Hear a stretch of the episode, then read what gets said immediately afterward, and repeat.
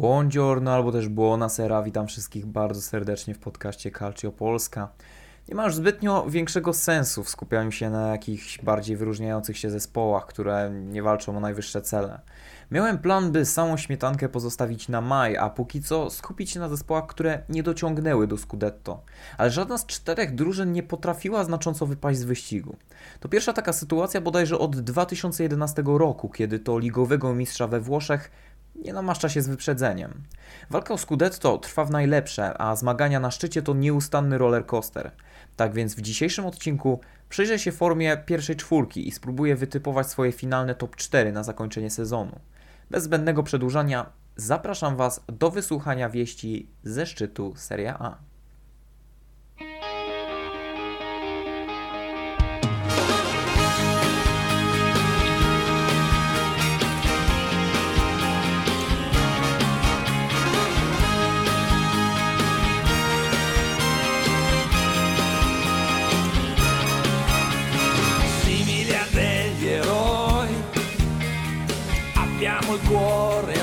a strisce, portaci dove vuoi.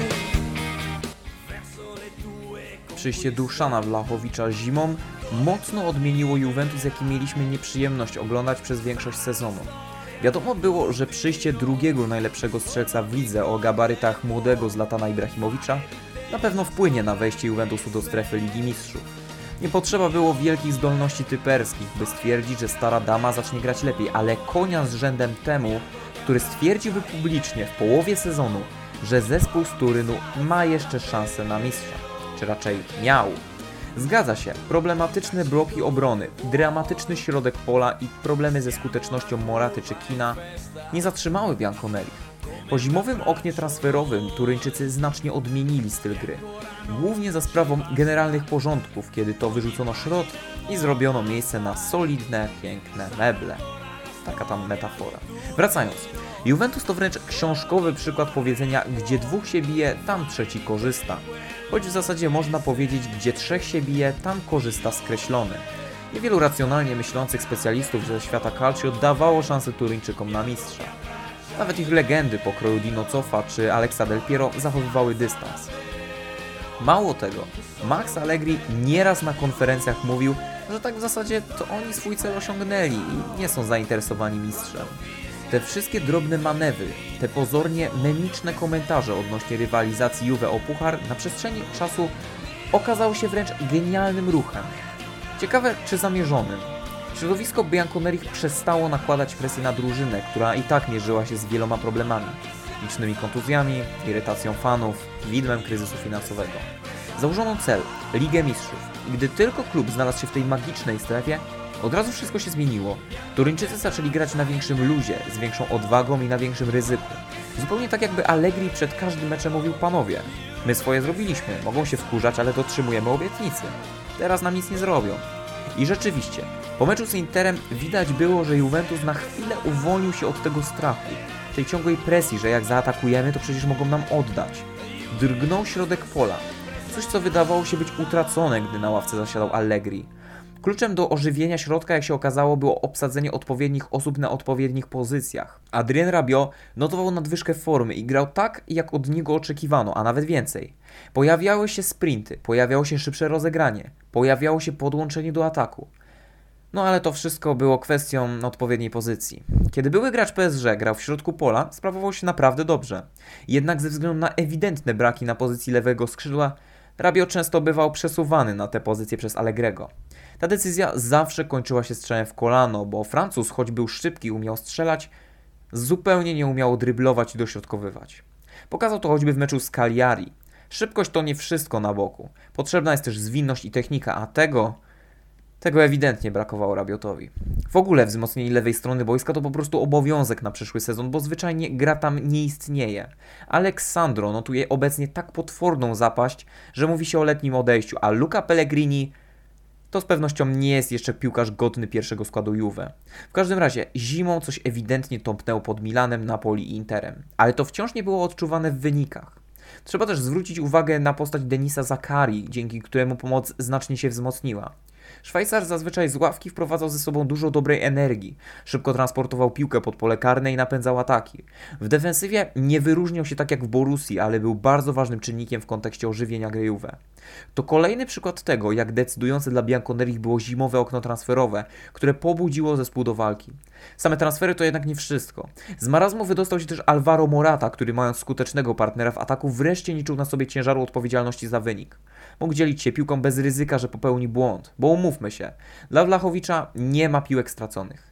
Przez to, że Morata zyskał kompetentnego partnera, atak stał się nieprzewidywalny i bardzo groźny.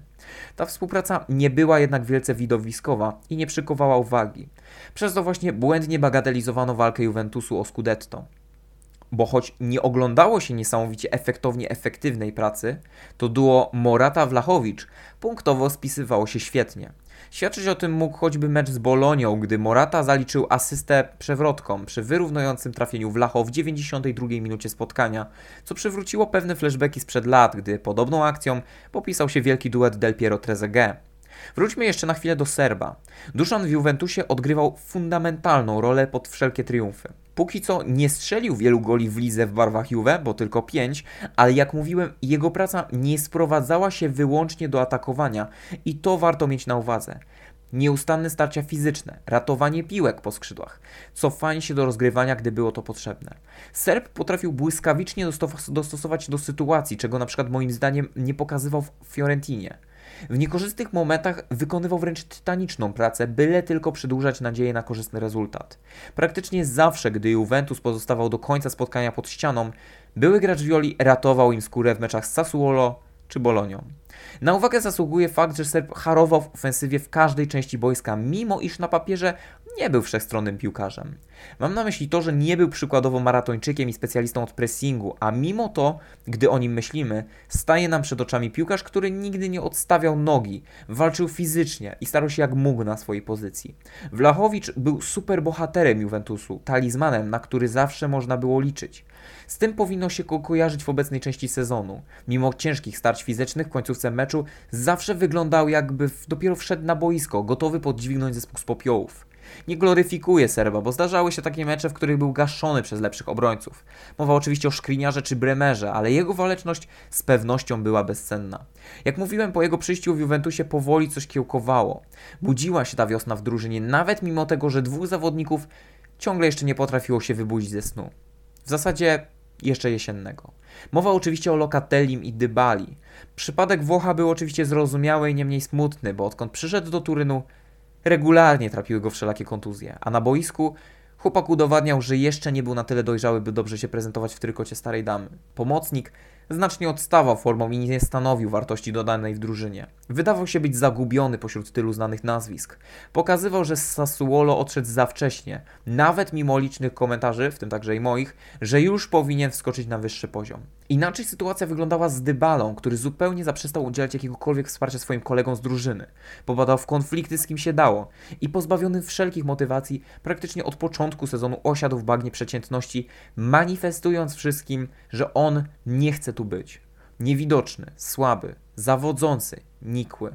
Nie potrafił kreować akcji, nie potrafił ich kończyć za pola karnego, nie potrafił w zasadzie niczego, a przynajmniej nie pokazywał, że cokolwiek większego umie. Czasem zdarzały się lepsze mecze, jak na przykład z Cagliari, ale były to raczej momenty i przebłyski.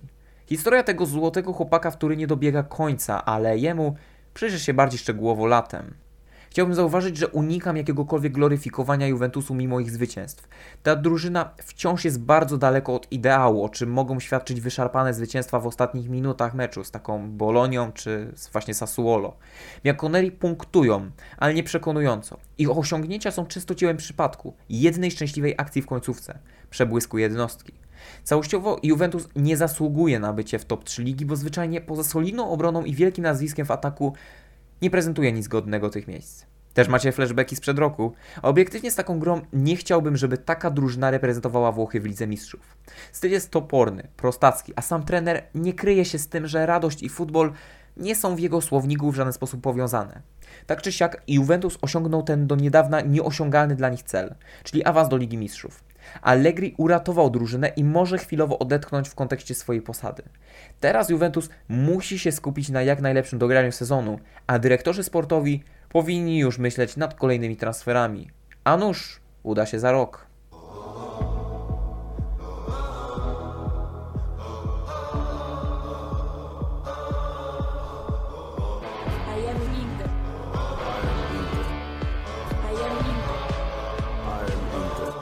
Marzec był dla Interu potworny.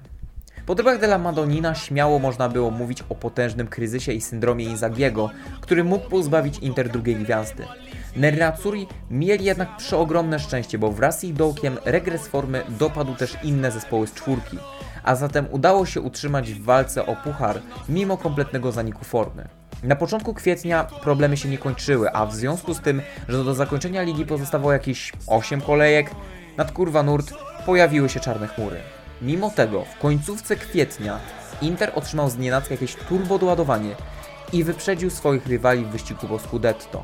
Nikt nie spodziewał się, że drużyna, która ledwo dociągała z trzema punktami z teoretycznie słabszymi rywalami, tak niemiłosiernie zacznie lać drużyny stopu, począwszy od Milano w półfinale Coppa Italia, aż po Romę w lidze. Inter zmiódł najpoważniejszych rywali w walce o dwa najważniejsze trofea w momencie, w którym nikt się tego nie spodziewał i na przestrzeni dwóch meczy okazało się, że te niedawne, niedawne brednie o pucharowej dopiecie Nerazzurich mogą okazać się realnością. Wiecie zatem, że Nerazzurri się odrodzili, ale dzięki komu to się w zasadzie wydarzyło? Ano dzięki kilku osobistościom.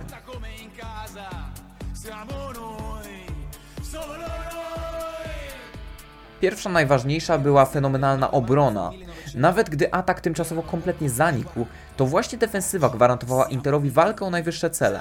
Bramkarz Samir Handanowicz, choć na początku zupełnie nie przekonywał formą, a w pewnym momencie to wręcz modlono się o jego jak najszybsze odejście, w okresie gdy drużyna go potrzebowała nie zawodził i prezentował fantastyczne parady. Słoweniec dla dobra drużyny potrafił w mgnieniu oka oczyścić się z rdzy wieku, którą chcąc nie chcąc pokrywał się z meczu na mecz i nieraz utrzymywał swój zespół przy życiu. Statystyki z tego roku nie powalają, bo tylko 4 razy udało mu się zachować czyste konto, podczas gdy w zeszłym roku w tym sezonie zachował ich 9, ale nie zmieniało to faktu, że dla Interu wciąż był niezastąpiony, a w lidze przez większość czasu liderował w klasyfikacji czołowych golkiperów. W podobnym tonie można mówić o obrońcy ze skały i moim zdaniem najlepszym stoperze w lidze Milanie, Bonebreakerze, Szkriniarze. Jeśli Słowak sezon temu był bestią, to w tym sezonie stał się po prostu dominatorem. Inter ma przeogromne szczęście, że posiada w swoich szeregach tego zawodnika, który po handzie jest bezapelacyjnie pierwszy w kolejce po opaskę kapitana. Ten środkowy obrońca jest po prostu ścianą i ostoją Interu w kryzysie, który jego umiejętnościom odbioru, agresji, poświęceniu i zaangażowaniu może zawdzięczać w zasadzie wszystko. To człowiek, który mimo iż ma zaledwie 188 cm wzrostu, wygrywa każdą główkę, każdy pojedynek fizyczny i każdy pojedynek szybkościowy. Jest absolutnie królem boiska w Interze, mimo że gra w obronie. Szkriniar jest niepowstrzymany w powietrzu przy stałych fragmentach gry. Jest asem Inzy, a swoimi główkami potrafi zdobywać nie tylko decydujące bramki, ale i notować decydujące interwencje. Jeden z moich ulubionych piłkarzy, którym na Półwyspie Apenińskim nacieszę się pewnie niedługo, bo nie wierzę, że ten gość wkrótce nie opuści Włoch dla czołówki Anglii lub Niemiec. Tempa Słowakowi stara się dotrzymać Bastoni, który również pozostaje świetny względem poprzedniego sezonu.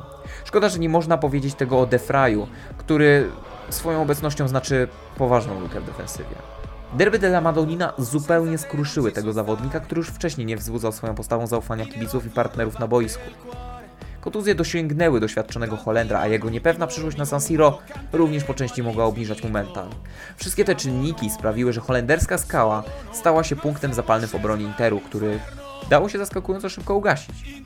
Objawienia świetnego zadaniowca w postaci choćby Di Ambrosio czy maratończyka Di Marco ocaliły żelazną defensywę Interu bez poważniejszych skutków. Idąc dalej, na plus zapisujemy formę Denzela Dumfriesa, któremu zima przyniosła również nadwyżkę formy.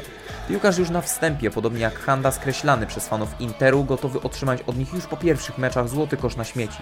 W istocie stał się fundamentem gry w ataku, wycenianym przez Nerazzurich na 40 milionów euro.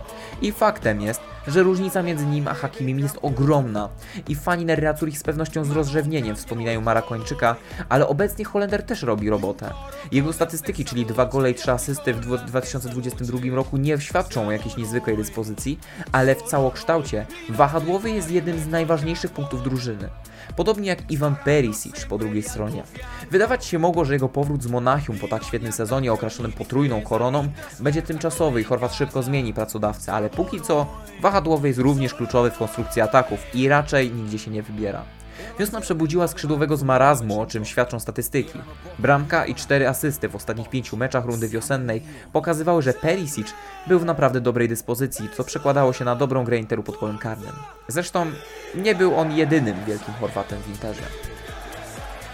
W trakcie sezonu pojawiła się informacja, że Marcelo Brozovic ma być niezadowolony z kontraktu oferowanego przez Inter i mówiło się o jego odejściu. Myślę sobie, a po jaką cholerę Inter miałby się przejmować tym prawie 30-letnim chorwackim brutalem, który jedyne czym się odznaczał to agresywnymi wejściami, czyszczeniem rywali, wchodzeniem w nogi i oddaleniem zagrożenia. A potem przyszła wiosna i wtedy ten chorwacki odpowiednik Arturo Vidala całkowicie zamknął mi usta. Brozo może nie zaczął notować nagle wybitnych finezyjnych zagrań i zachwycać mnie czymś nowym, ale jego rola uległa całkowitej wolcie, od czyściciela do rozgrywającego i filaru środka pola. Cała pomoc zaczęła opierać się właśnie na nim. Jego wpływ był niebagatelny. Spacing, jaki robił innym zawodnikom, był podstawą w zwycięstwach Interu. Dodatkowo w meczu ze Specją rozpoczął strzelanie i włożył swoją cegiełkę w końcowy sukces. To samo w arcyważnym meczu z Romą, kiedy kapitalnym strzałem podwyższył prowadzenie na 2-0. Brozowicz, mimo wielu środkowych pomocników na ławce, stał się dla Interu Inzy piłkarzem niezastąpionym, a przedłużenie jego umowy po ostatnich meczach szybko stał się oczywistą decyzją dla zarządu. Niestety, proporcjonalnie do wzrostu formy i roli Brozo, malała forma innych ważnych ogniw środka pola. Hakan, zgodnie z moimi przewidywaniami, kompletnie zanikł, a Nicolo Barella wydawał się odizolowany od piłki wskutek niezwykłej agresji rywali względem niego. Stał się bardziej podatny na fizyczne starcia z rywalami i przez to kulało rozegranie piłki. To właśnie m.in. z powodu częstej niedyspozycji Włocha Marcelo Brozowicz musiał skupić się na rozgrywaniu akcji i pchaniu zespołu do przodu. Stał się przez to najbardziej decydującą postacią w Interze. To skupienie całej odpowiedzialności na Chorwacie było niezwykle ryzykowne, gdyż wystarczyło ograniczyć jego rolę i przydzielić mu stałe krycie, a gra Nerria Zurich praktycznie by nie istniała. Jednak przeciwnicy Interu nie skorzystali z tej opcji. Dobrze to było widać w derbach Włoch, kiedy naprawdę słaby Inter pokonał Juventus właśnie m.in. ze względu na to, że Turyńczycy nie neutralizowali Brozowicza, który miał swobodę przy rozegraniu. Pressing starej damy dotyczył wszystkich, tylko nie feralnego Chorwata. Z pewnością kwiecień należał do niego i zdecydowanie był MVP marca. Charakterystyczną cechą Brozo jest to, że świetnie radzi sobie pod presją, co w końcówce sezonu, szczególnie tak wymagającego, jest doprawdy bezcenne. Dal primo all'ultimo minuto canteremo all'infinito. Siamo noi, solo noi. Tak pięknie nie można było mówić o ataku Interu, który od nowego roku był męczący do oglądania. Ludzka cierpliwość ma swoje granice, wiadomo, ale to co wyczyniał Lautaro Martinez przez pierwsze 3 miesiące 2022 powodowało, że scyzoryk w kieszeni się momentami otwierał. Aż do kwietnia, po grudniowym meczu z Salernitaną, nie potrafił zdobyć bramki. W niczym nie przypominał napastnika z czasów, gdy biegał po San Siro z Lukaku. Słaby, bez charakteru, nieskuteczny, zagubiony. A potem nastał mecz ze Specją, gdzie Martinez powrócił do regularnej strzeleckiej formy. Niedługo po tym spotkaniu rozbił Milan, strzelając dwa gole, a potem Romę, strzelając gola głową na 3 do 0. Lautaro z przewrażliwionego aktorzyny, nieskutecznego napastnika i wojskowej łamagi powrócił w najważniejszym dla Interu momencie do swojej najlepszej wersji, którą oglądaliśmy choćby jesienią. Argentyński napastnik dołożył cegiełkę do najważniejszych zwycięstw Interu i jeśli Nerazzurri zdobędą Scudetto, to z pewnością w dużej mierze dzięki niemu. Martinez zaczął skuteczniej dryblować, cofać się do rozegrania, uważniej grać pod bramką. Częściej szokował publiczność nieoczywistymi strzałami z przeróżnych pozycji. Jego technika znów była imponująca. Jednak dawny gracz Racingu był niestety zmuszony w pojedynkę prowadzić swój zespół w ofensywie. Po Edinie Dzeko może nie spodziewałem się poziomu Lukaku, ale no oczekiwałem jakiejkolwiek nadwyżki formy, wykorzystania chociaż jednego z jego atutów. Tymczasem jego obecność w ataku daje tyle co nic. Woźniak zupełnie nie odnajduje się w taktyce z dwójką napastników i nie potrafi strzelać inaczej niż przodem do pustej bramki. W tym roku zanotował tylko 5 trafień i warto wspomnieć ze słabszymi rywalami, włączając w to oczywiście Napol. Tak, zgadza się, włączyłem ich celowo. Problem z Jacko jest taki, że gość nie jest zaangażowany, po prostu nie nadąża z tempem gry, a kiedy to czuje, odpuszcza. Włościak nie potrafi dogrywać piłek, nie potrafi brać na siebie obrońcy, żeby zrobić miejsce Lautaro. Jest poza grom, a każde podanie do niego jest ogromnym ryzykiem straty. Przez to Lautaro często brał na siebie za duży ciężar gry, co również prowadziło do zapaści jego formy i zaniedbania jego obo- obowiązków w ataku. Rola Jacko w tym wszystkim, mimo iż sprowadzała się jedynie do finalizacji akcji, wspomnę to jeszcze raz, najlepiej na pustą bramkę, była dla byłego napastnika City problematyczna. Ten piłkarz jest bezużyteczny w ataku i co zabawne, nikt nie może go zastąpić, gdyż obecność Joaquima Correi póki co daje tyle co nic, a Sanchez z pewnością ustępuje Bośniakowi fizycznością. Alexis miał obiecujący czas jesienią, zresztą jak każdy w Interze, ale z czasem wyszło na to, że słaba kondycja uniemożliwia mu bycie starterem. Znacznie lepiej sprawdzał się jako Joker. Z tych wszystkich wymienionych postaci, to Simone Inzaghi jest teraz największym zwycięzcą. W chwili, gdy kibice Interu mieszali go z błotem za tragiczną postawę drużyny, a eksperci świata calcio już szykowali teorię o powrocie efektu Inzagiego, popularnego za czasów prowadzenia Lazio, włoski trener wystrychnął wszystkich na dudka. Inter dwoma zwycięstwami z Romą i Milanem w istocie mógł sobie bez problemu zapewnić pucharową dopiettę. W Serie A na ich drodze stały drużyny z samego dołu tabeli, a w Coppa Italia Nerazzurri musieli się mierzyć z dysfunkcyjnym Juventusem. Wyglądało na to, że po tragedii, jaką w pewnym momencie Inza gotował sympatykom Nerazzurich, nad niebieską częścią Mediolanu pojawi się druga gwiazda. Nawet mimo tej potwornej zapaści, jaka wydarzyła się w meczu z Bolonią.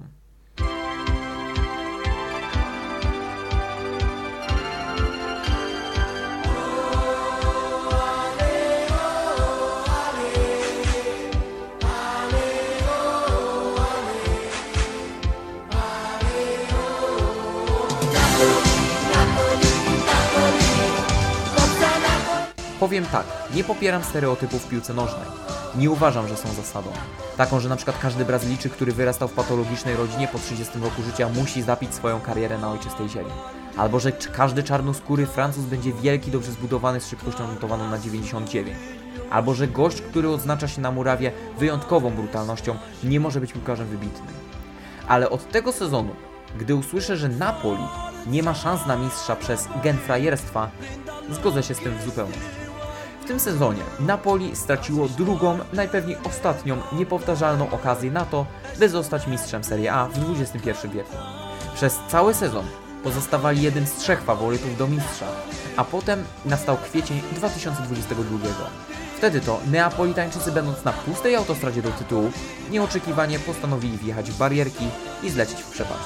Potrafili wygrywać wiele meczy z rzędu przez niemal cały sezon, by na ostatniej prostej nieoczekiwanie ulec underdogom Serie A. O ile graczy Spala można jeszcze wybronić po piekielnie trudnym i zaciętym boju z Fiorentiną, o tyle nic nie usprawiedliwi frajerstwa w meczu z Romą, kiedy to Napoli straciło dwa punkty w ostatnich minutach meczu po tym, jak w drugiej połowie nie wiadomo dlaczego oddali prym Rzymianom w konstruowaniu akcji i już na pewno, ale to na pewno nic nie usprawiedliwia tego, co się stało przeciwko Empoli, kiedy Azzurri ciągu ostatnich 10 minut, prowadząc 2-0, stracili 3 bramki. Z Beniaminkiem, prowadząc 2-0 w ostatnich 10 minutach meczu. Druga porażka z rzędu na tym etapie pogrzebała nadzieję Azzurrich na mistrzostwo. To jest po prostu niesamowite. Graj świetny sezon przez cały rok, przegraj kilka miesięcy pracy w 3 mecze. A przecież nic nie wskazywało na to, że tak się to wszystko zakończy. Do pewnego momentu Napoli było najsolidniejszą drużyną w lidze, a mimo to klasycznie zawiedli.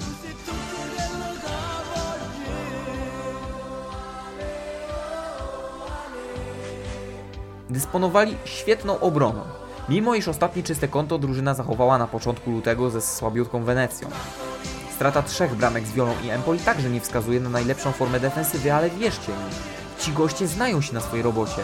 Ospina ma miejsce w czołówce ligi w kontekście czystych kąt i jego wpływ na wynik jest kolosalny. Prekursor heroicznego bramkarstwa, można by rzec. Mecz bez uszczerbku na zdrowiu to dla Kolumbijczyka mecz stracony. Ciosy głową w kolana, uderzenia głową o głowy innych zawodników, deptane ręce. Można by grać w bingo przed meczem odnośnie części ciała tego golkipera, która zostanie narażona na szwank w trakcie meczu. Ten mierzący zaledwie 183 cm wzrostu zawodnik swoimi paradami niejednokrotnie bywał decydujący dla Napoli w kontekście wyniku. 11 czystych kąt na 28 rozegranych meczy pozwala mu na plasowanie się na czwartej pozycji w kontekście najlepiej broniących bramkarzy, dosłownie tuż za Menią, Szczęsnym i Handanowiczem. Znacznie pomaga mu w tym obrona, która może i nie ma jakichś wyraźnych osobistości, ale wciąż ma Kalidu Kulibalego, który często jest gwarancją spokoju dla bramkarza. Senegalczyk nie jest już tak widowiskowy jak sezon temu, dwa lata temu, ale parafrazując Andrzeja Twarowskiego, jest tak dobrym defensorem, że po prostu nikogo już nie dziwi, że gra świetnie, bo to jest po prostu norma, chleb powszedni. I rzeczywiście tak jest. 2K23 to prawdziwy czołg w obronie i nie idzie go przepchnąć, prześcignąć, przeskoczyć. Jego wielką rolę w teatrze Stadio Diego Maradona pokazał spektakl z Romą. Senegalczyk wysłał wiadomość nie tylko do reszty świata calcio, ale też do innych klubów Europy wciąż pozostaje jednoosobową armią. Inni defensorzy, jak Rui, Rahmani i Di Lorenzo, oczywiście też mogą się podobać, ale nie są to postacie specjalnie wyróżniające się. Robią swoje, grają dobrze, realizują założenia i mogą się podobać skutecznymi interwencjami. Mogę jedynie powiedzieć, że względem poprzedniego sezonu przygasł trochę Di Lorenzo, ale jest to pewnie spowodowane tym, że zwyczajnie rok temu jego talent eksplodował, a teraz, podobnie jak w przypadku Khalidu, przyzwyczailiśmy się do dobrej formy. Nie zawodził też środek pola. Fabian Ruiz i jego genialna lewa noga wraz z nieprzeciętną inteligencją boiskową. Anguiza i jego siła, a nawet ten jeszcze do niedawna nikły wynalazek Gennaro Gattuso, Stanisław Lobotka, zyskujący z każdym meczem coraz większe znaczenie. Wszyscy ci gracze robią swoje. Może nie dysponują jakimś wspaniałym polotem, może nie są przebojowi, może nie są charakterystyczni, ale wykonują polecenia Spala. I to zamyka dyskusję. Luciano jest fantastycznym dyrygentem, świetnie zarządzającym na bieżąco w meczu swoimi podopiecznymi. Wykorzystuje ich umiejętności pod swój plan gry, tworząc małą armię, która wykonuje jego rozkazy niemal bezmyślnie. Środek pola Napoli mocno cechuje ich jako zespół.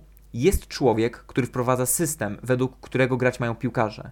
Nie ma miejsca na indywidualności, nie ma miejsca na widoczną dominację jednego z elementów. Wszyscy wykonują polecenia trenera.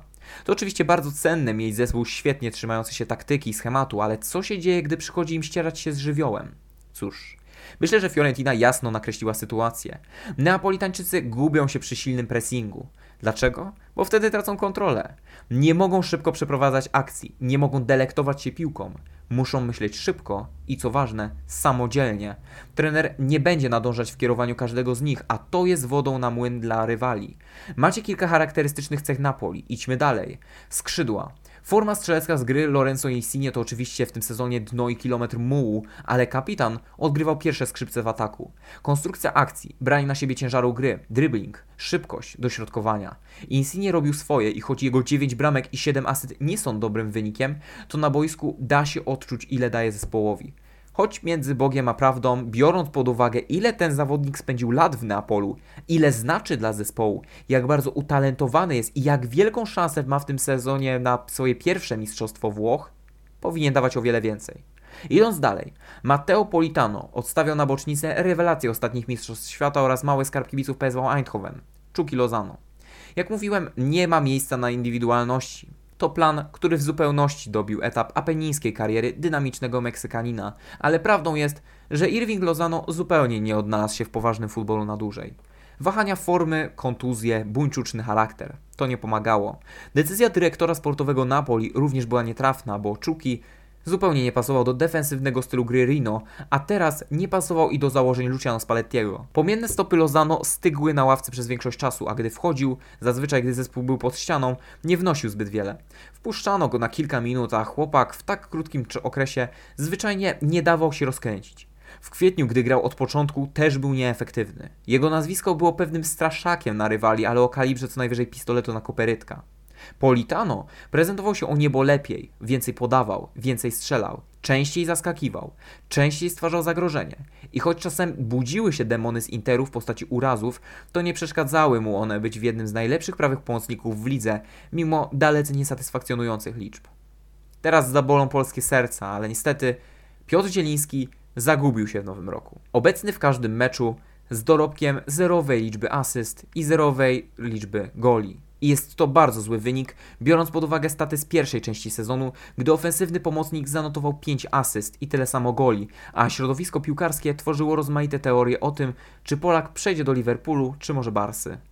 Teraz nagle, po czasie bycia herosem dla kibiców Azzurrich, przyszedł czas na bycie pariasem, bowiem mówi się o tym, że Napoli zamierza wytransferować Polaka do Bayernu. Nie pochwalam oczywiście takich działań, gdy najpierw media stawiają Piotra na równi z Maradoną czy Hamsikiem, a potem w gorszym okresie jadą z nim równo, ale prawdą jest, że Zieliński niestety w kluczowym momencie sezonu zanikł, a takiej postawy z pewnością nie prezentowały wcześniejsze legendarne postacie Napoli. Piłki przestały do niego trafiać, przestały się tworzyć dogodne sytuacje, zanikło zaufanie kolegów. Nie wiadomo czemu. Przecież tak dobrze mu szło. Pomocnik wpadł w trójkąt bermudzki i cierpi na tym atak, który stracił bardzo istotne ogniwo w konstrukcji. Zieliński koniecznie musi się przebudzić, bo czas ucieka, a jego drużyna balansuje na krawędzi remisów, a nawet przegranych z powodu niewystarczającej ilości goli. Między innymi z powodu braku jego goli i kluczowych podań. Jeszcze trochę i ze składu wygryzie go Dries Mertens, który póki co pełni rolę maskotki w ekipie Azzurrich. Jeszcze sezon temu demolował statystycznie wielu ofensywnych zawodników ligi, a obecnie jest przyspawanym do ławki roześmianym ulubieńcem trybun. Ani jednym, ani drugim nie przeszkadza jego obecna pozycja bidonowego, ale tu też warto wspomnieć, że Mertensowi również powinno bardziej zależeć na korzystnych wynikach. Póki co wygląda na to, że obecne rozgrywki traktuje jak jeden wielki objazdowy cyrk. Choć nie powiem, potrafił być ważny dla Zurich, jak choćby wtedy, gdy w starciu z Empoli dał im prowadzenie. No i wreszcie atak, a tam Wiktor Ozimen, udowadniający nie- niedowiarkom, w tym także i mnie, że mimo zeszłosezonowych wahań formy, ma zadatki na bycie przyszłym najlepszym strzelcem Serie A. Moim zdaniem najbardziej wszechstronny napastnik we Włoszech. Kapitalne przyspieszenie, odpowiedni wzrost, wielka siła, nieprzeciętna technika, zwinność i dobre wykończenie. Napastnik idealny, który wciąż nie zaprezentował pełni swoich umiejętności. Nigeryjczyk zdobył 12 bramek w sezonie, co przy jego dolegliwościach jest całkiem niezłym wynikiem, ale najlepsze dopiero przed nim. Ma 23 lata i dobre liczby, które gwarantują mu świetlaną karierę. Niekoniecznie na Półwyspie Apenińskim. Chłopak jest świetny, ale nie oszukujmy się, ma za duży potencjał na to, by być w Napoli, które jeszcze nie potrafi korzystać z jego talentu w wystarczająco efektywny sposób. Ozimen ma zadatki na bycie jednym z najlepszych afrykańskich napastników w historii, ale szczerze, wątpię, że to mu się uda w Neapolu. To już nie te czasy, kiedy włoska piłka wyznaczała trendy. Ozimen trochę tu przybaluje, a za 3-4 lata powinien sobie poszukać lepszego pracodawcy. Na pewno nie zostanie tutaj, by przez całe życie odwalać robotę Syzyfa. Póki co należy się nim cieszyć, bo chłopak zachwyca swoją walecznością, formą i umiejętnościami. Kubeł zimnej wody po okresie pandemii i 23-latek stał się maszyną, której chyba nie idzie zatrzymać. To właśnie jego wszechstronność w ataku dawała Neapolowi szansę na Scudetto przez naprawdę długi czas. I mimo tych wszystkich piłkarzy będących w gazie, mimo świetnego szkoleniowca, mimo bycia na szczycie przez cały czas, nie udało się. Co tam się stało, że ta nagle ta armia zatrzymała sama siebie? Cóż, tego najpewniej nigdy się nie dowiemy. Nigdy się nie dowiemy, dlaczego tak utalentowana drużyna z tak ogromnym potencjałem, o tak imponującej formie, zawsze na końcu przegrywa sama ze sobą. To po prostu jest niewytłumaczalne. Napoli po prostu po prostu jakby musiało przegrywać. Jakby znów diabeł z Bogiem zrobili sobie zakład i na cel wzięli tym razem Aurelio Di Laurentisa. Jak słyszycie po mojej analizie, Napoli wyglądało na zespół bez skaz. Tam nie ma się do czego doszukiwać, żadnej wady, żadnego punktu zapalnego. Jeden wielki, świetnie funkcjonujący organizm. A jednak Neapolitańczycy od 30 lat nie potrafią się obudzić. Kampania słynie z wierzeń w duchy, wiedźmy i siły nadprzyrodzone, a zatem może warto po sezonie wybrać się na jakąś pielgrzymkę i odprawić jakiś rytuał, by nawiązać kontakt z diabłem i dowiedzieć się, dlaczego Azzurri od tylu lat są skazani na porażkę.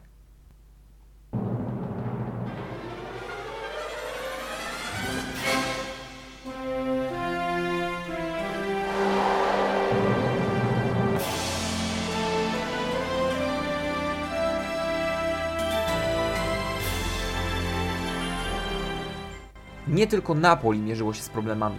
Wtórował im w tym liderujący przez długi czas w tabeli AC Milan. To, jakim cudem zespół z Mediolanu znajduje się nadal na szczycie Serie A, zostawiam do analizy teologom, którzy na podstawie wyników Rossoneri mogą mieć solidny argument pod tezę, że Bóg naprawdę istnieje. Zaprawdę powiadam wam, że nieprawdopodobnym jest, by zespół tak niesamowicie krzywdzony i doświadczany przez los górował przez większość czasu nad transferowym potworem, jakim jest Juventus, kadrową potęgą Interu i jakościowym Napoli. Czy ktoś umie wyjaśnić, Jakim cudem kolonia francuskich dzieciaków, kilku podstarzałych zawodników, z czego większość przebywa poza boiskiem, i ekipa no-name'ów w przeciągu trzech lat wspięła się z dna na szczyt? Powiedzcie mi, bo ja śledzę Serie A od wielu lat i czegoś takiego dawno nie widziałem. Milanowi, a raczej dyrektorom sportowym trzeba oddać co cesarskie i złożyć hołd za tak niesamowitą pracę. Ich najważniejszym dokonaniem było zatrudnienie Stefano Piolego i to powinna być wizytówka w kontekście ich pracy. Powiedzcie mi, skąd oni wiedzieli, wychodząc naprzeciw praktycznie wszystkim kibicom z tą kandydaturą, że ten facet będzie tak zbawienny dla Milanu? Zgadza się, nie Ibra, nie Kier, nie Leao, nawet nie Menion, Teo czy Tomori. To właśnie Padre Pioli jest ojcem sukcesu Rossoneri. Nawet jeśli nie wygrają Scudetto, co na ten moment jest prawdopodobne, to ponownie zawitają w Lidze Mistrzów w przyszłym sezonie, a to, jak orzekł prezydent Scaroni, jest najważniejszym osiągnięciem. Reszta to taki bonus. Ale zaraz, dlaczego skreśliłem Mila- Milan już na wstępie? Milan jest od kilku kolejek liderem, nie przegrywa w lidze, gra na równi z innymi zespołami z top 4. Zatem dlaczego ostateczny sukces nie jest możliwy? Dlaczego romantyczne marzenia kibiców oddziela w mojej opinii kanion realizmu?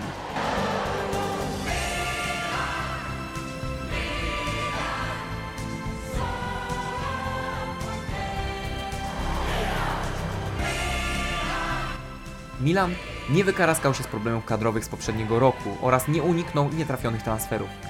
Potencjał Rossoneri i wizja gry Piolego także w tym sezonie były bardzo mocno ograniczone i znów na wiosnę można by rzec, że praktycznie nic się nie zmienia. W zasadzie jest nawet chyba gorzej.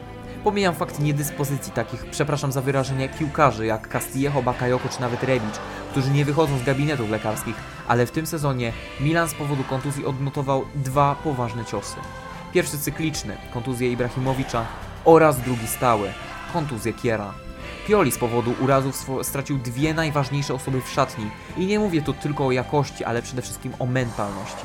Drużyna straciła dwóch przywódców, których wpływ był nieoceniony, o czym można było się przekonać choćby w końcówce zeszłego sezonu, kiedy Milan do ostatniej chwili walczył o Ligę Mistrzów, albo w kwietniowym starciu z Lazio, kiedy wpływ Ibrahimowicza natchnął Rossoneri w końcówce do walki o trzy punkty. Przez większość sezonu Pozycja lidera zespołu wędrowała między Alessio Romagnolim, który myślami był już w Rzymie siedząc na ławce odstawiony przez 19-letniego prawego obrońcę z Francji, a Frankiem Kessim, sprzedawczykiem szanującym barwy klubowe tak jak PiS polskie prawo. Pioli zatem w szatni pełnej dzieciaków nie miał żadnego przekonującego lidera, który gotów był ich poprowadzić w bój z wiarą w zwycięstwo. Nawet ostatni weteran Alessandro Florenzi opuścił drużynę z powodu kontuzji kolana, a warto wspomnieć, że uraz przydarzył mu się, gdy powracał na szczyt swoich umiejętności. Tak więc Pioli pozostał praktycznie sam, nie licząc Giroud, ale jego wpływ na zespół mimo zapewnień trenera o jego wielkiej roli był mało widoczny. Odnotujmy zatem pierwszy argument potwierdzający też, że Milan nie wygra Scudetto. Brakuje im doświadczenia, liderów i ich inspiracji. Nie ma kto ich dopingować, motywować, wspierać, gdy są pod presją, tłumaczyć na bieżąco gry. Młodzi chłopacy są pozostawieni sami sobie na ostatniej prostej sezonu, kiedy to wsparcie psychiczne jest niezwykle potrzebne. Druga sprawa, braki kadrowe. Powtarza się sytuacja z jesiennego odcinka. Milan nie ma rotacji na najważniejszych pozycjach. Dlaczego? Z powodu kontuzji oraz fatalnej formy zawodników. Zacznijmy od obrony. Prawy pomocnik Pier Kalulu musi grać na stoperze, gdyż zarówno Romagnoli, jak i młody Gabbia są pod kreską formy i zwyczajnie grają słabiej niż nominalny prawy obrońca. Dodatkowo wiadomo, kontuzja Kiera. Prawa obrona. Calabria traci polot i siły, a nie ma kto go zastąpić. Sprowadzony Florencji jest kontuzjowany do końca sezonu, a Kalulu jest aktualnie pierwszą opcją na stoperze. Efekt? Regres formy Dawida i popadnięcie w przeciętność. Lewa obrona. Teo jest oczywiście wybitny, ale jak się spojrzy na fakt, że może się wykartkować czy zwyczajnie zmęczyć, to tu też jest problem. Fode Ballo Ture nie dość, że jest fatalny, to jeszcze wiecznie kontuzjowany, czym sprawia, że Hernandez również jest pozostawiony sam sobie. Dalej, prawa pomoc. Wszyscy są pod kreską formy. Salemakers nie umie wykonywać podań, dośrodkowań i strzałów. Samo to samo, a umiejętności Messiasa w większości sprowadzają się do zejścia na lewą nogę. Lewa pomoc. Lao jest w tym sezonie wielki, daje z siebie wszystko, ale bywa też przemęczony. To niestety objawia się znacznie wyraźniej niż u Teo. Portugalczyk człapie, nie angażuje się, jest nieskupiony i nieprecyzyjny. On też nie ma zmiennika, bo Rebic jest wiecznie kontuzjowany, a gdy wraca do formy, to wygląda jakby przed chwilą opuścił drużynę B-klasy. Trequartista. Brahim Diaz to chodząca, choć raczej upadająca tragedia, a Krunic, no, jest Kruniczem. Atak. Giroud nie otrzymuje żadnych piłek, co praktycznie wyłącza go z poważnej gry, a jedyne kogo ma na zastępstwo to Lazeticza, którego Pioli nie chce póki co wpuszczać. Kurtyna. Tak to wygląda, szanowni państwo. Ten zespół jest zajeżdżony, zmęczony, bez polotu siły i kreatywności. Na takiej intensywności oni powinni kończyć sezon jutro, a nie za cztery kolejki. Stan jakościowy jest fatalny, a drużyna nie jest wydolna. Piłkarze Milanu grają absolutnie minimum, tyle co muszą, by nie stracić bramki i wychodzi im to póki co świetnie. Szkoda tylko, że ze strzelaniem nie jest tak dobrze. A propos, trzeci argument. Niemożność korygowania ustawienia w trakcie meczu. Pioli jest wybitnym szkoleniowcem, powiedzmy sobie wprost, jednym z najlepszych na świecie. Obiektywnie, który trener umiałby uciułać z tak żałosnych materiałów tak niesamowity haft? Ja nie wiem. Pioli jest dla mnie fenomenem i słuszny jest jego przydomek ojca Pio. Facet robi wyniki ponad stan, ale powtórzę to, co mówiłem jesienią. Czasem należy zmienić schemat. Nie robię w trenerce i nie wiem, czy zamierzam robić, ale zastanówmy się na logikę. Kiedy gram przeciwko drużynie defensywnie nastawionej, to ilu piłkarzy wystawię jako napastników? Jednego czy dwóch? Nawet się nie zastanawiajcie. Odpowiedź jest prosta. Oczywiście, że dwóch. Ktokolwiek. Giru Rebic, jak jest zdrowy. Giru Lazetic, nawet Giru Krunic. Byle tylko zwiększyć możliwości ataku. Stefano Pioli tego nie robi. A nawet jak robi, to robi to w chwili, gdy nic się nie da uratować. Ta niemoc odchodzenia od pierwotnych założeń taktycznych ma wielki wpływ na końcowe rezultaty. Piłka nożna wbrew pozorom jest dynamiczną grą i trzeba się czasem dostosowywać do przeciwników. Trzeba patrzeć jak oni grają. Pioli szlifuje swoje 4-2-3-1 i świetnie, brawo. Widać te perfekcje momentami w starciach z zespołami z góry tabeli, które grają otwarty futbol, odsłaniają się trochę. Ale znów mam do Was pytanie. Jak myślicie, dlaczego Pioli, dlaczego Milan nie radzi sobie z dołem tabeli? Już mówię, bo tam grają zespoły defensywnie usposobione, które chcą po prostu przetrwać. Ustawiają mur 10 zawodników i czekają na końcowy gwizdek. Nie wygra się takiego meczu, wystawiając w ataku jednego zawodnika, który w polu karnym jest osamotniony przez swoich kolegów, a zamiast tego obrońcy bez problemu go podwajają i potrajają. Obrona jest świetna i w lidze zagwarantuje ten jeden punkt, ale bez ataku nie da się nic zdziałać. Wszystkie zespoły mają teraz w top 4 różnice jedno-dwupunktowe i zasada atak wygra ci mecz, lecz obrona wygra ci ligę nie ma teraz racji bytu. Milan nie wydusi mistrza jadąc ciągle na remisach, cichutko kalkulując w swej naiwności, patrząc w tabelę, że rywal potnie się tu, tu, tu i tu. Więc my możemy przepierniczać mecze dalej. No nie! Pomijam już fakt, że jakkolwiek dla Zatana miło by nie było, że wygra Scudetto na zakończenie kariery, taka drużyna zwyczajnie na nie nie zasługuje. Scudetto nie może zdobyć drużyna, która zanudza swoją grą. I nie mówię, że Milan gra cały czas w taki sposób przez cały sezon, ale od jesieni do teraz, z małymi przerwami, kibice przychodząc na stadion czy siadając przed telewizorami, liczą się z tym, że Milan nie gra futbolu miłego dla oka. Liczą się z tym, że zwycięstwo będzie przepchnięte kolanem. To nie może tak wyglądać w kontekście mistrza, nawet jeśli ich mecze bardziej niż jakiejkolwiek innej drużyny momentami wywołują falę wzruszeń i pozytywnych emocji. Ostatni argument, bardzo krótki. Sędziowie. Argument podchodzący pod teorię spiskową, ale jak się ogląda mecze Milanu regularnie, to można być w ogromnym szoku, widząc jak regularnie zespół Piolego jest dosłownie okradany w tym sezonie z punktów przez idiotyczne błędy fatalnie dobranych sędziów. VAR w meczach Milanu nie istnieje, przynajmniej na korzyść Rossonerich. Praktycznie każdy mecz Milanu kończył się zawieszeniem któregoś z arbitrów lub zesłaniem go do Serie C czy B. Mało tego, czasem zdarzało się, że na mecze Milanu ściągna, ściągano sędziów właśnie z tych niższych lig. Wyobrażacie sobie? Przed chwilą sędziowałeś Citadela albo Cesene, a teraz przykładowo Milan z Romą? Potworne. To oczywiście głupi argument, ale to, co się działo w niektórych meczach, jest żywcem wyjęte z dokumentów o Calciopoli. Jednym z przykładów irracjonalnego doboru sędziów jest sytuacja z meczu z Lazio. Sędzią głównym był wtedy Marco Guida, arbiter, który niedawno został zawieszony za kardynalny błąd z meczu z Torino-Juventus. Również i na Stadio Olimpico nie wystrzegł się błędu, nie odsyłając pod prysznic bramkarza Stakoszy, który chwycił piłkę w ręce przed polem karnym, przerywając akcję gości. Gdyby nie zwycięstwo Milanu, najpewniej znowu odpocząłby od sędziowania na kilka meczy. Podsumujmy. Milan w praktyce nie ma póki co większych szans na Scudetto. Często brakuje tam liderów, nie ma poważnych zmienników, a tak bardzo kuleje, zawodnicy są przemęczeni, a na dodatek często sędziowie gwiżdżą ewidentnie przeciwko nim. O Milanie można powiedzieć to samo co w kontekście Toronto Raptors w tegorocznych playoffach. Dotknęły ich wszystkie możliwe nieszczęścia, pokłady pecha, nie wiem, karmy. Oczywiście oddajmy Piolemu hołd, że w ogóle taką kadrą udało się osiągnąć coś tak wielkiego jak Liga Mistrzów, ale no, sorki padre, ale raczej na tym się skończy. Ciosów od losu jest zbyt wiele i okiem chłodnego racjonalisty bardzo wątpię, że Milan wygrzebie się z tego na koniec.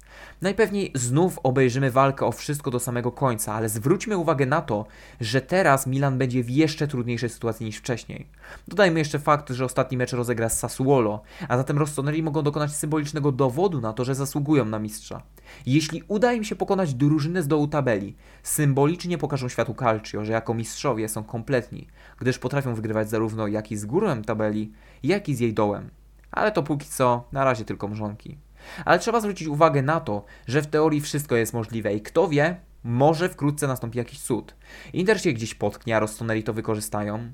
Czas zacisnąć zęby, przygotować się na każdą ewentualność, wziąć się do pracy i zacząć w końcu ryzykować. Jeśli Rossoneri nie są w stanie zagwarantować sobie Scudetto poprzez personalne umiejętności, to niech chociaż odnajdą w sobie ten wielki mental towarzyszący im choćby rok temu. To w tym momencie jest ich jedyna deska ratunku.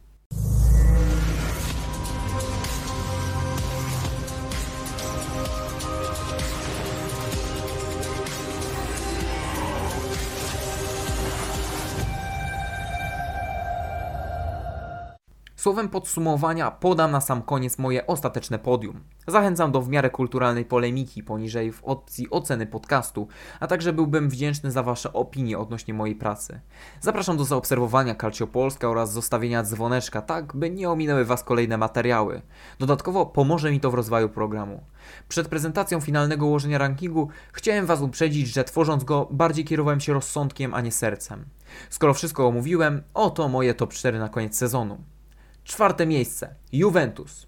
Sorry, ale jak mówiłem, Wlachowicz oraz mocny środek obrony wliczając bramkarza to trochę za mało, by zasłużyć na więcej. Miejsce trzecie. Napoli. Pierwotnie miałoby tu być Milan, ale po tym co zobaczyłem w meczu z Empoli, to zwyczajnie straciłem wiarę we wszystko, co jest związane z tym pożar się Boże klubem. Miejsce drugie, Milan. Jak wspomniałem, typuję ich na tę pozycję tylko ze względu na samobójstwo Napoli. Choć mentalnie się wzmocnili po wydarzeniach z Rzymu, to jednak sądzę, że nieprzekonująca kondycyjnie kadra znów okaże się decydująca w kontekście przegranego mistrza. Inter zmarnował szansę na odskoczenie Milanowi po tym, co zrobił Radu, czym znacznie wzmocniła się teoria, że Milan wygra ligę, ale no, Rossoneri praktycznie musieliby dokonać cudu, by zdobyć Scudetto z taką kadrą. Choć w sumie, czy cuda w ich przypadku nie są rzeczą normalną? No i miejsce pierwsze, Inter. Też miałem wątpliwości długi czas, ale po Coppa Italia i meczu z Romą stwierdzam, że przy takim rozpędzie, przy takiej kadrze, przy takiej presji nie powinno być szans na to, by Nerazzurri to wypuścili. Oni realnie zaczęli znów nabierać kształtów porównywalnych do tych z jesiennego okresu. I oczywiście wydarzenia z Bolonii nie potwierdzają mojej teorii, ale taka sytuacja była naprawdę przypadkowa. Jedna na milion. Choć może to właśnie ta jedna na milion pozbawi Nerazzurri tytułu. A co wy myślicie? Inter zgarnie mistrza jak sezon temu, czy może się gdzieś potknie, z czego skrzętnie skorzysta Milan? Zapowiada się prawdziwy roller coaster. Podzielcie się opiniami pod odcinkiem. Dziękuję Wam bardzo za wysłuchanie. Mam nadzieję, że odcinek Wam się podobał. No i co mogę powiedzieć? Śledźcie Calcio Polska, śledźcie Serię A, bądźcie na bieżąco. No i trzymajcie kciuki za swoje drużyny. Będzie im to bardzo potrzebne. Arrivederci.